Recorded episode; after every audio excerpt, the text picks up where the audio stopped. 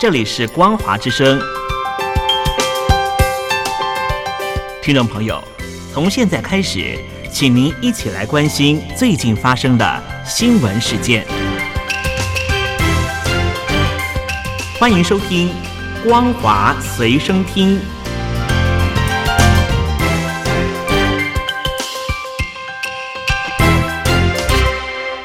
各位听众朋友好，欢迎收听本节的《光华随身听》，我是苏菲菲。首先带您来关心，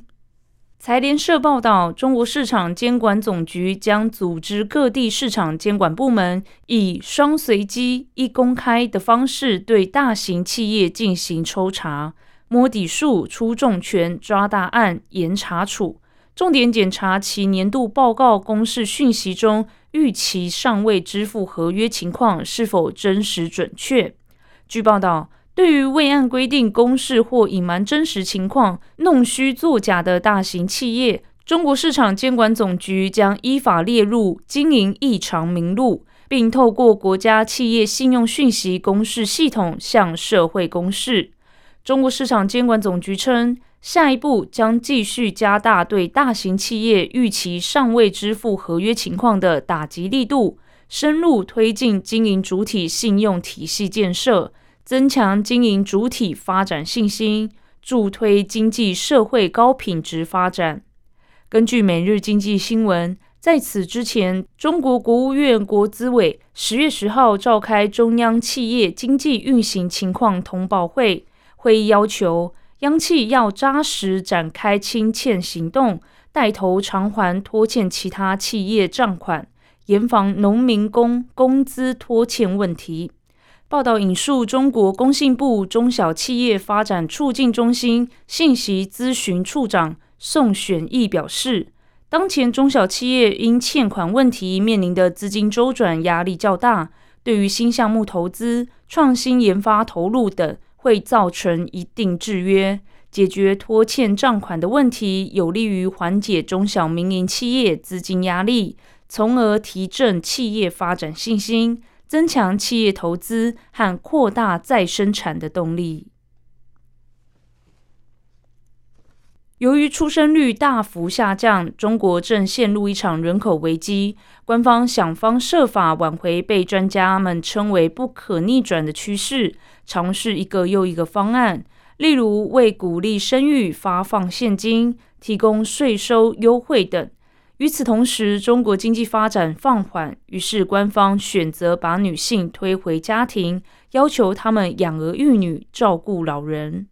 纽约时报中文网二十七号刊发关注中国女权运动的学者洪礼达的一篇名为《抵抗婚育：中国年轻女性对官方政策说不》的文章。其中，洪礼达引述了一名在公关领域工作的三十四岁女性经历。这名女性从二十岁左右开始面临结婚的压力，并因为没有结婚计划，在二十五岁时遭到父母指责给他们丢脸，同时被警告女人到了快三十岁时，对男人来说就不那么有价值了。在二十九岁时，她的母亲威胁她，如果找不到丈夫，自己就跳楼。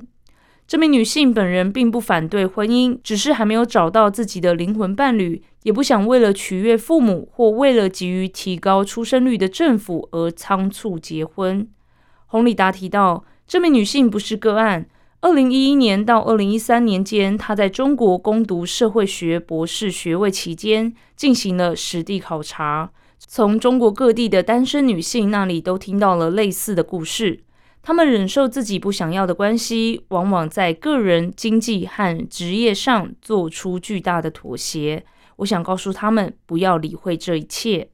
洪礼达指出，面对人口减少和长期经济放缓，中共希望中国的女性温顺、生儿育女，借此保障社会、经济和人口稳定。然而，与早期相比，许多中国女性现在拥有更大的个人自由和对自己生活的掌控，她们正在默默抵抗。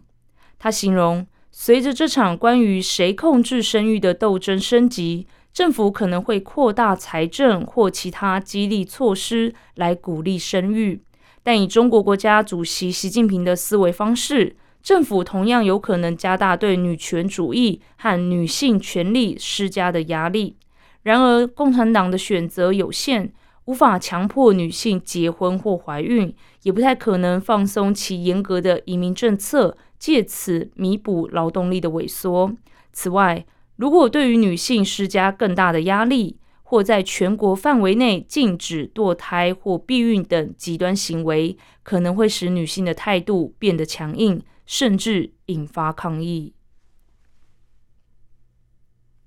中国文化学者易中天撰写的《易中天中华史》套书，在出版多年后突然遭到下架，出版社正在修订内容，力图符合官方要求。知情人士指出，该书作者对历史的见解和评论是遭下架的原因。根据新浪财经，出版商古迈文化董秘回复称，公司已经在二零二二年自查召回了《易中天中华史》，目前在修订中。不过，有知情的出版界人士表示，下架是因为收到主管单位要求下架的通知，并不是出版社主动作为。他说，易中天是文化名人，常就时事发言，所以其言行本来就容易引起注意。此外，这套书里有易中天自己对中国历史的见解，譬如涉及文明史长度是三千年还是五千年等问题。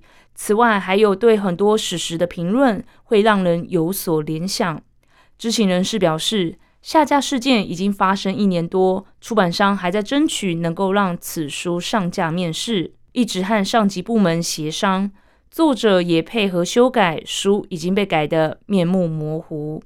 此外，为了避免引发以古讽今的联想，中国官方也会审查历史读物。中国已故明史专家陈梧桐再版著作《从征勤政的亡国君》，就因为书风评论昏招连连，步步错，越是勤政越亡国，让人联想到中共领导人习近平，十月被全面下架。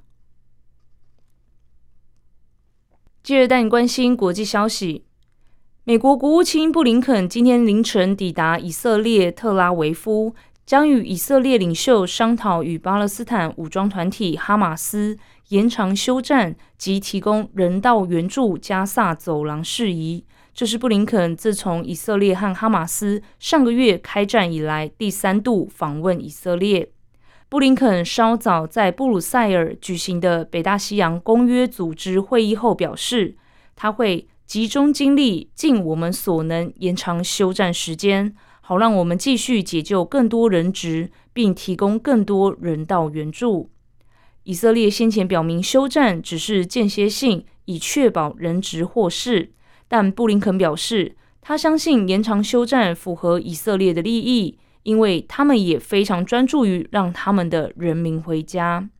路透社报道，布林肯本周也将访问约旦河西岸和阿拉伯联合大公国。布林肯说，他也会谈论加萨未来发展和解决以巴冲突的两国方案前景。